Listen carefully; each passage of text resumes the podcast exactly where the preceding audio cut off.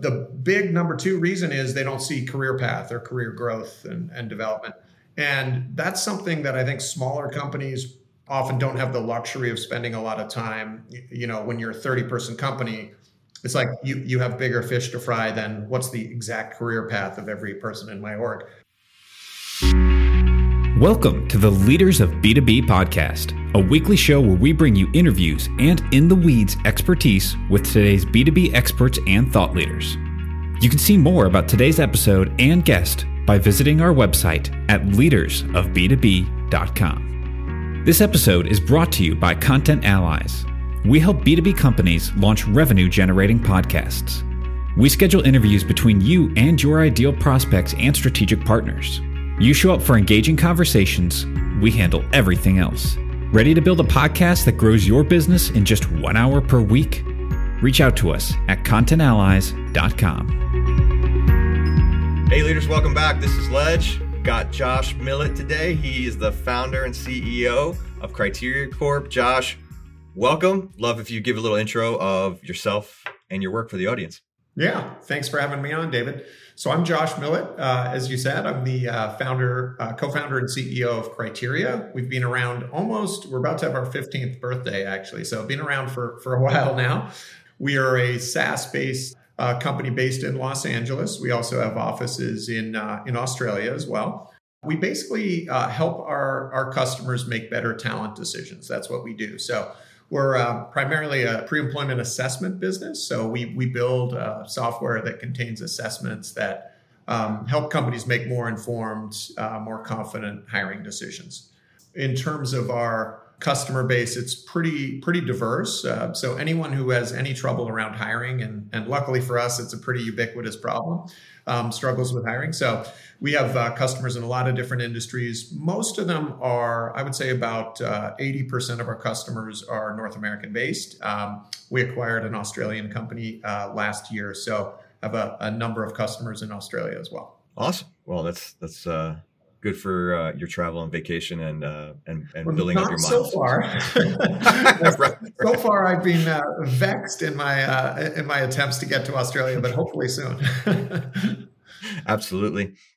Yeah. So talk about, you know, I mean, there's, I think probably everybody that's been involved in any way in hiring knows, you know, you would want to assess and, and then once you have people, you know, thinking about upskilling and where are we and keeping inventory on the skills that, you know, what do we need? How do we need it? How do the people fit into that? And I've been around enough to see, you know, there are literally hundreds of different ways to approach this, all kinds of assessments. How do you know which ones are good? It's like analysis paralysis you know, kind of when you get into this. So yeah, love to shed some light on that because we have a lot of, you know, sort of hyper growth, fast growth type of audience members that are, are running into this wall all the time.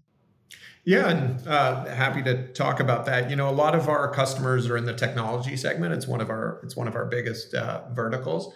Um, but even there, where people are using all these cutting edge technologies, using data in every part of their business, we we find that so often still the tools they're relying on primarily in in hiring are are basically resumes and and uh, interviews and usually unstructured interviews. And if you think about it, those those are kind of 75 year old tools that haven't evolved all that much and um, you know are not very good uh, in terms of being methods for evaluating people in an objective way that is predictive of outcomes um, and so that's kind of where where we come in the idea is to to um, build tools that help companies kind of remove subjectivity and bias from the process and just make the best decision.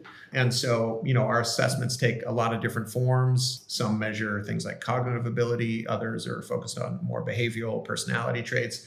We recently got into emotional intelligence uh, assessment, which is a really cool, interesting new area that a lot of companies are more focused on, especially during during COVID and then also obviously things like uh, skills, which is a little more straightforward. Yeah. So how do you put that together if you're thinking about hiring people? Like what what must you have? I mean, the whole mm-hmm. idea of like, well, we're not going to you know rely just on interviews and gut check, and you know that there's actually data behind this. And then of course my head goes to you know how do I well I know what I want I have a job description or an idea you know how do I map that to the the right stuff to even look for Yeah. So the answer will really depend on a couple things. One is just um, the type of position you're hiring for, right? The the qualities you look for, obviously, in a software engineer versus a salesperson are very very different, and will dictate what types of assessments you use. And also, your your particular organization, right? Your uh, your cultural DNA and the things that make um, salespeople, as an example, successful at one company may not be identical to to what works at another. So there's there's a number of things that are very context specific around what kind of assessments you want to use.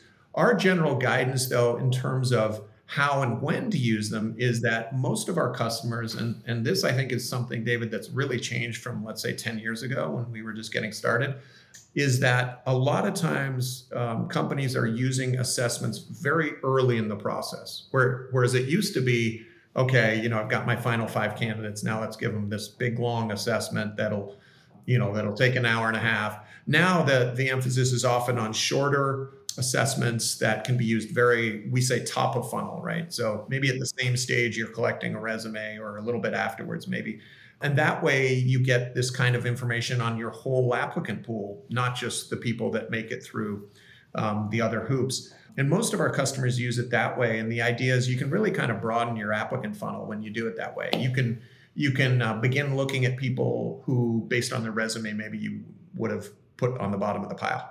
Oh, okay. And so they might show up because of particular traits that you couldn't have read through their bullet points or yeah their job history or something like that yeah exactly and so i think you know if you think about how the sort of modern labor economy works right it's it's really oriented around experience right you know resumes if you think about it are just a list of previous experience essentially um, interviews often focus a lot on you know the past roles you've had and there certainly are roles in which experience is important, right? None of us would want a first-time brain surgeon, you know, operating on us, right? There's there are positions that are highly specialized that where where um, you know focusing on experience is appropriate. But for the vast majority of positions that most of our customers hire for, so things like salespeople, customer service, engineering, really what the data shows is that experience isn't all that great a predictor, especially length of experience, right? If you could really judge the quality of experience, that would be a little bit better. And so, what our assessments are doing are essentially looking forward, focusing on potential, and, and does this person have the uh, abilities or traits that that correlate with long term success in a role? And so, you have enough data, having done this for a, a bunch of years, that you can probably look at a, a number of different roles and say, we know that these types of scores, if you will, would kind of correlate to higher predictive success in a role like that. So you, I don't know, I'm guessing you need, uh, you know, high emotional intelligence, maybe a little bit if you're a relationship based selling rep like I would be. It, it, exactly. So one of the great things about doing assessments on the internet is just the velocity at which you gather data. Uh, and so um, if our customers come to us, for example, wanting to know what someone that's successful in a sales role in, in the technology industry in the southern United States looks like we can marshal a lot of data on that. So we, we've um, we've had more than 25 million assessments uh, taken at this point. So there's just a, a ton of contextual data you build up around the assessments that can be really useful and leveraged for our customers' gain. And so, from a customer standpoint, do you go back and check that?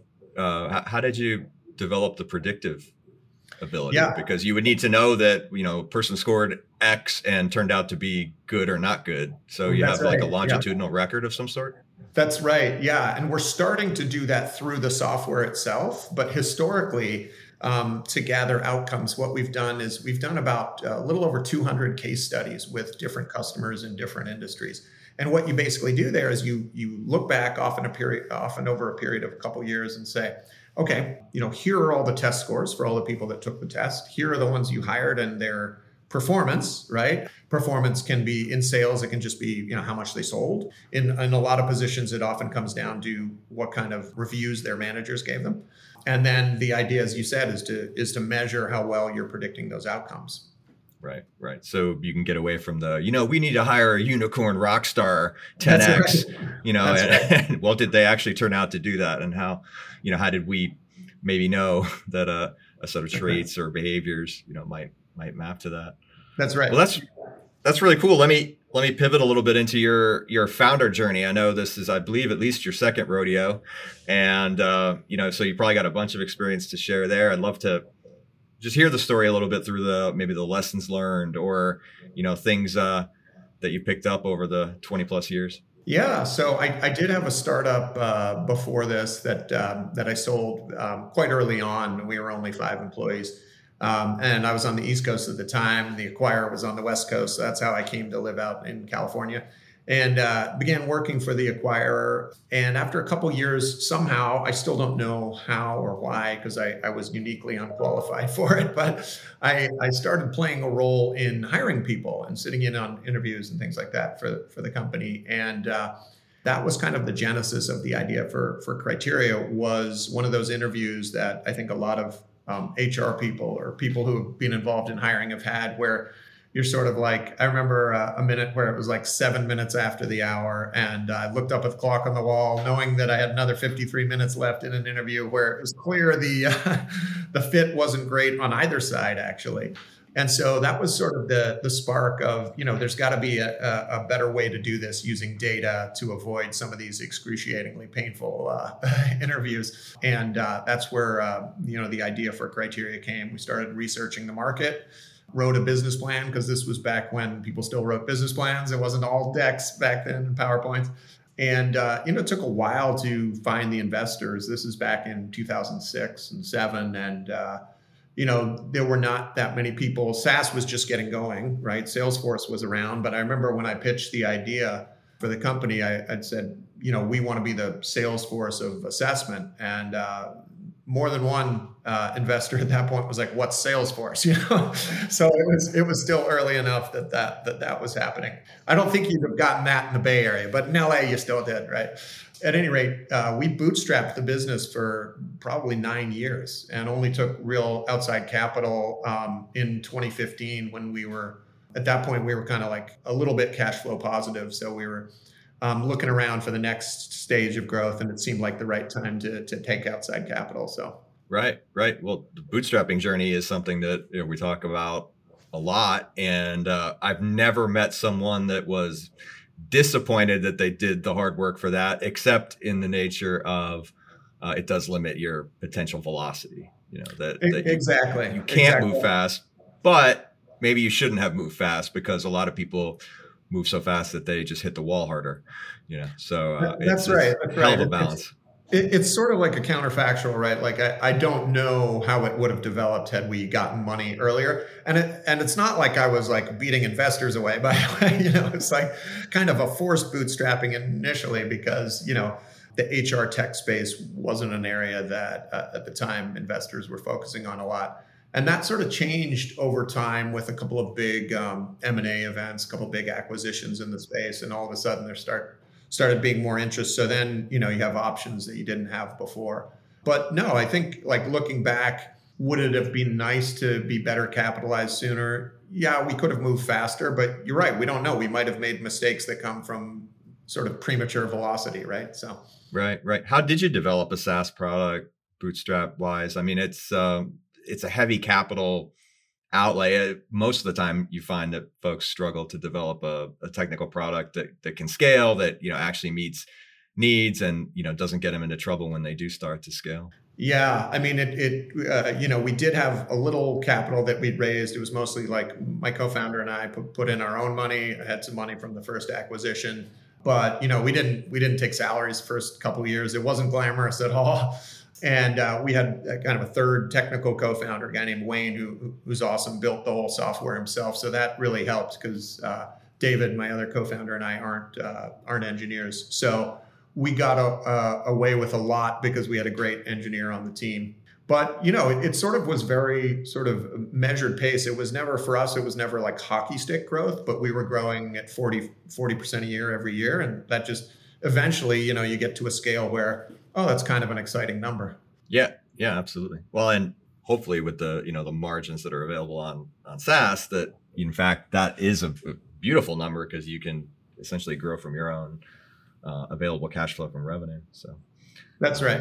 How do you handle like the business development stuff? Were you able to you know, sort of do you have to, as a founding team, do those initial sales for quite some time? I would guess that's what it was. Yeah, I did some of the early sales myself, and we were really good at. We initially focused on um, sort of small and mid-sized businesses, and so we got really good at having those businesses find us on the web. So we did a lot with search, SEM, and SEO, and and uh, so we've got pretty good and pretty efficient. We were selling the product at a really low price, a low subscription price. So we had to build software that was intuitive and that didn't have too much of a training burden or training lift on it. We got really good at that. And then eventually, um, three or four years ago, we started discovering that you know the same reasons that SMBs liked our software, some of them, some of those reasons also worked in enterprise.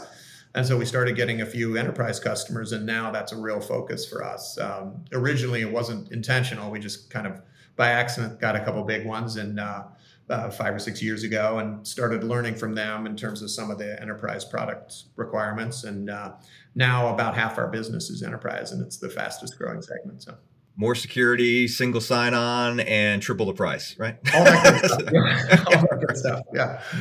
I've just had that conversation recently with another founder who initially was losing large company bids and couldn't get the respect and uh, found that uh, we are able to get some competitive bid information and just found that their price wasn't high enough to appear credible in that yeah. space and i mean you just find that to be the most bizarre thing that well if i just quadruple the price then i uh, can compete better in That's enterprise, right. and uh, yeah. our, uh, it's our, counterintuitive. Our yeah, our investor talks about uh, uh, Sumeru Equity Partners, who who invested in us a couple years ago. Our, our, current investment partner. They they talk a lot about pricing courage in enterprise, and if you're solving a big problem, and hiring is a is a big problem for for companies, there's direct kind of bottom line and top line implications for for bad hiring. And if you can help solve that problem, it's worth a lot to companies. And so, what have you learned, uh, you know, as a as a founder, growing teams, keeping people on a, a vision? You know, there's uh, multiple people at the table, leadership team building, and there's all kinds of stuff that you hear pop up in our conversations. I just love to see what what stands out to you as the critical points in the journey.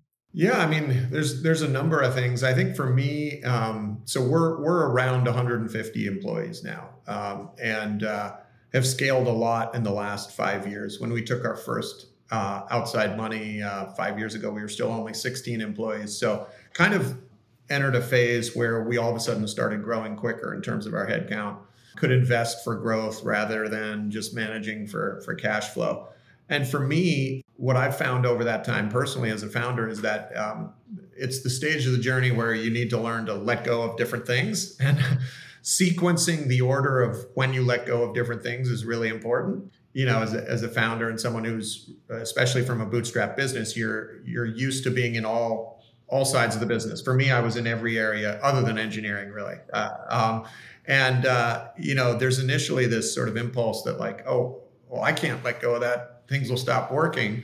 And of course, what you find, which is very comforting at a certain scale, is that there there's people who know more than you about every area um, that you can that you can hire, and that's um, that's initially like a challenge to to let go there. But ultimately, if you get the right people in the in the right seats, it's immensely comforting too.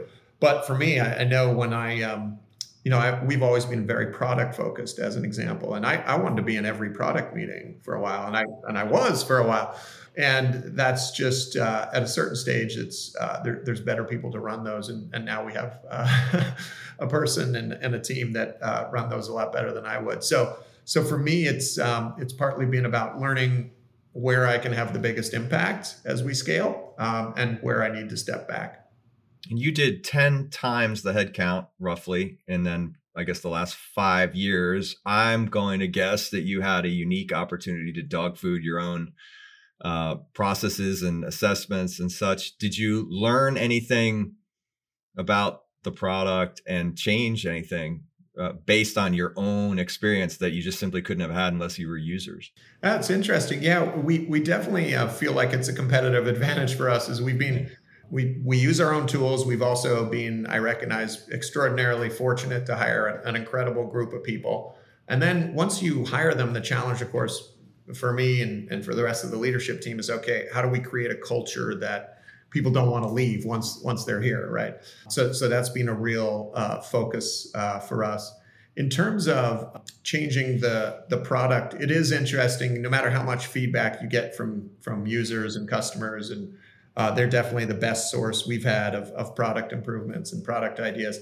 You know, there there have been things. Uh, we're we're sort of the on the small business side, right? Ourselves as we're using the product, so um, we're using it as our hiring software yeah. not just uh, not just for assessments, but we're collecting resumes through it. We're, we're doing everything because we don't have a you don't have an ATS then. Yeah, we don't have an ATS yet. So so for us, that did cause us to build in other features that we wanted to use as we were hiring, and it turned out on the small and medium sized business side.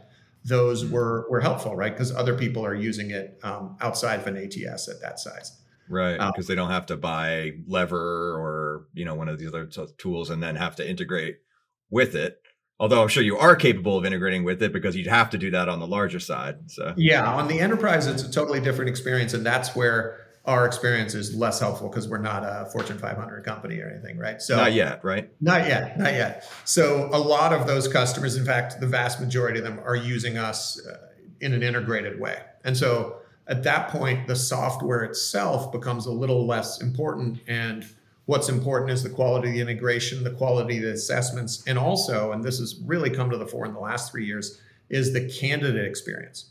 So the candidate experience of the software becomes really important.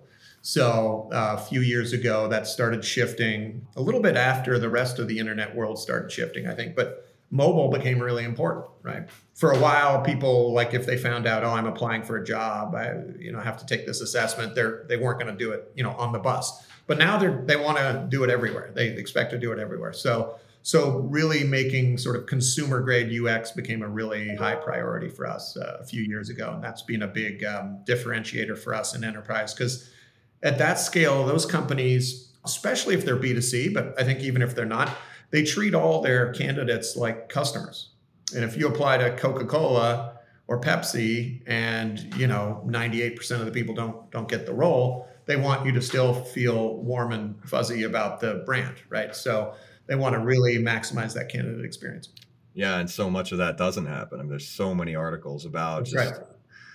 you know, I I got ghosted by you know all these people, and they didn't get back to me, and I was trying to do a job search, and you know, I just didn't feel cared for, and I think everybody has started to realize that that vector is critically important. Certainly B2C, but then even a, a business brand type of perspective with sites like you know Glassdoor, and you don't get a chance to pull back that you know employer uh, branding opportunity if somebody is effectively posting a negative review about your app, except it's not your app, it's your your company and your your culture, and it speaks to that. Yeah, I, I, think that's exactly right. For me, like it was a huge inflection point in the history of employer branding when Glassdoor came along. You know, I mean, it, it just changed things, and employer brand had to be something that everyone was aware of, even if they weren't up till that point.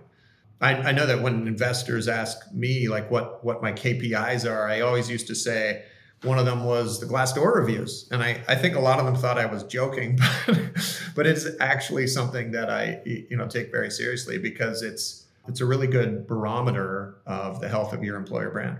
Yeah, absolutely. And so, do you? Let's see small business, you know, five to, I don't know, 50 folks, and they're trying to think about how might I step into and implement a thing like this. Obviously, they go to your company and just, you know, pay the SaaS bill and, you know, start getting into it. But it's just like, if I wanted to bootstrap or just think about how do I integrate this type of thing from the beginning into my candidate experience, what advice do you have there? Yeah, I mean, I, I think um, what I'd say is, you know, think about how you're using data across your whole organization, not just in HR. And and and a lot of the um, businesses that are the size you're describing, they don't even have HR yet, right? Like we didn't have an HR person until we are a little until post fifty. Generally, yeah, you don't run right into around. a lot of that. You know, yeah. regulatory stuff, right? that's right. I think for us, it was like 55 or 60. We got our first HR person. Probably for us, maybe we should have had it a little earlier, but that's that's around the time that that you do that. And um, you know if if you're using data in all the other parts of your business or trying to you know why aren't you using it with the most important decisions you're making which is you know who to who to bring into the organization every day. So uh, for me, I, I would think about like the cost of not doing it. You know, sometimes some of the objections we get from companies that size are the the frequency that they hire at tends to be quite sporadic, right? So like in the example you gave, if you're a 40 person company, maybe if you're growing a little bit, you might do like five or six hires a year, you know, sometimes as many as eight or nine, but it's not a constant activity. It's like an episode. It's like episodic, right? But if you if you think think about it sort of aspirationally and what you need to be doing there is even though it's only six or seven or eight times a year, you need to think, think of it in strategic terms, right? Like how is this hire advancing the, the goals of the organization and how does it fit in? And if you look at it long term from that perspective and think about the costs of making a bad hire and how much that can set you back, I think ironically, it's more important for customers at that size is because one really bad hire can have a negative impact that it wouldn't have at like a, a giant company where you can have frankly some subpar hires and survive them right? So i think it's actually more important to optimize your hiring when you have little room for error and that's that's basically where a 30 or 40 person company is. They have they have less room for error on the talent side than than an enterprise. Right right understood. And once employees are onboarded, do you do you also facilitate and think about, I guess, how to maintain that longitudinal data about satisfaction, engagement, uh, job role, fit, evolution of upskilling, uh, skill alignment. There's all kinds of stuff that you would could do there. Is that part of the i guess the value prop and what you would recommend them well it's funny because that's a that's a great segue to talking about the future of the company which i know is something you sometimes like to ask. And um, for us historically we were really focused on that one uh, important you know hire not hire decision. So we were really all about pre-employment assessments but there's a huge opportunity post-hire as well and we started getting into it recently. We've just launched our first product there for uh, an assessment of ours to be used for more team building, onboarding, learning and growth and development more than you know the upfront hiring decision.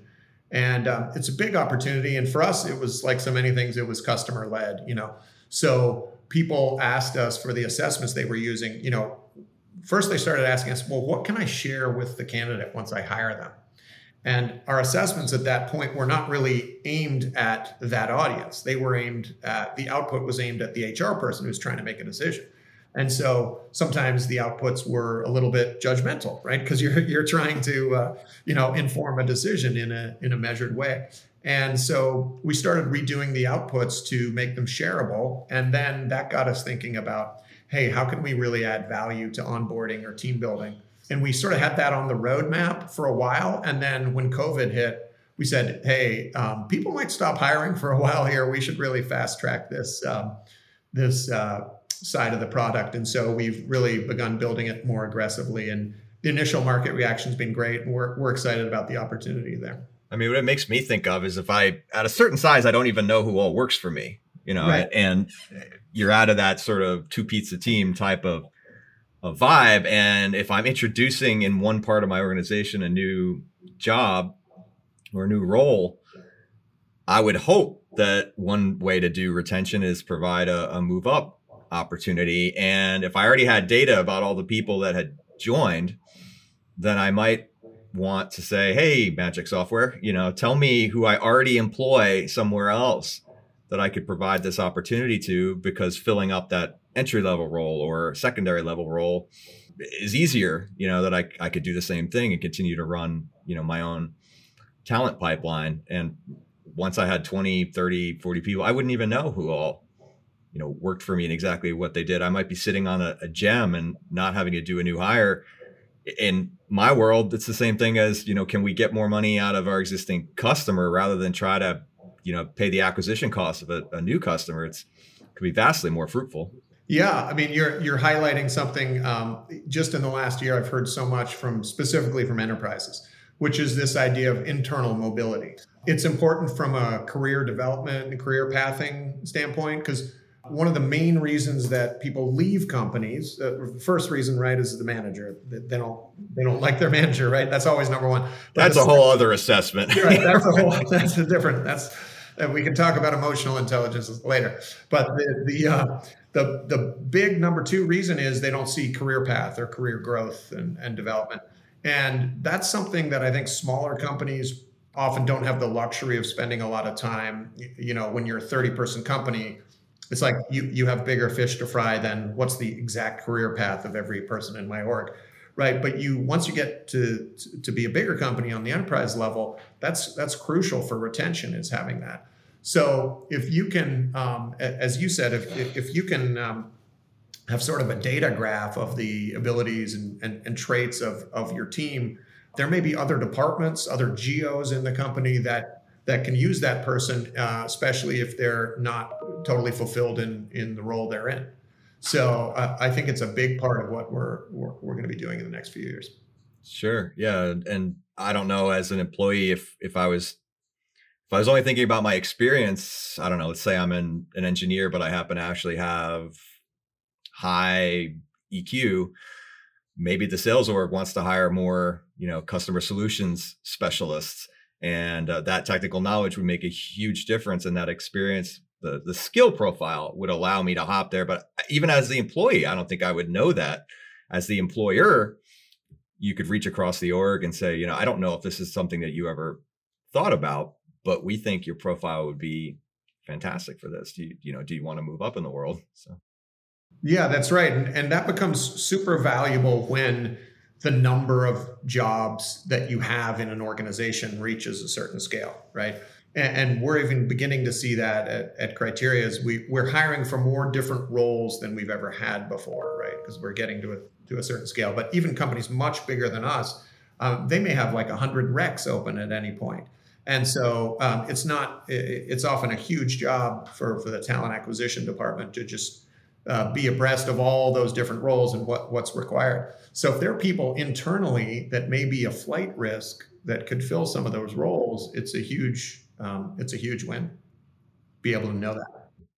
Well, really, really interesting stuff. Any uh, I don't know, any final thoughts or uh, the best best lesson you can give for the the founders out there?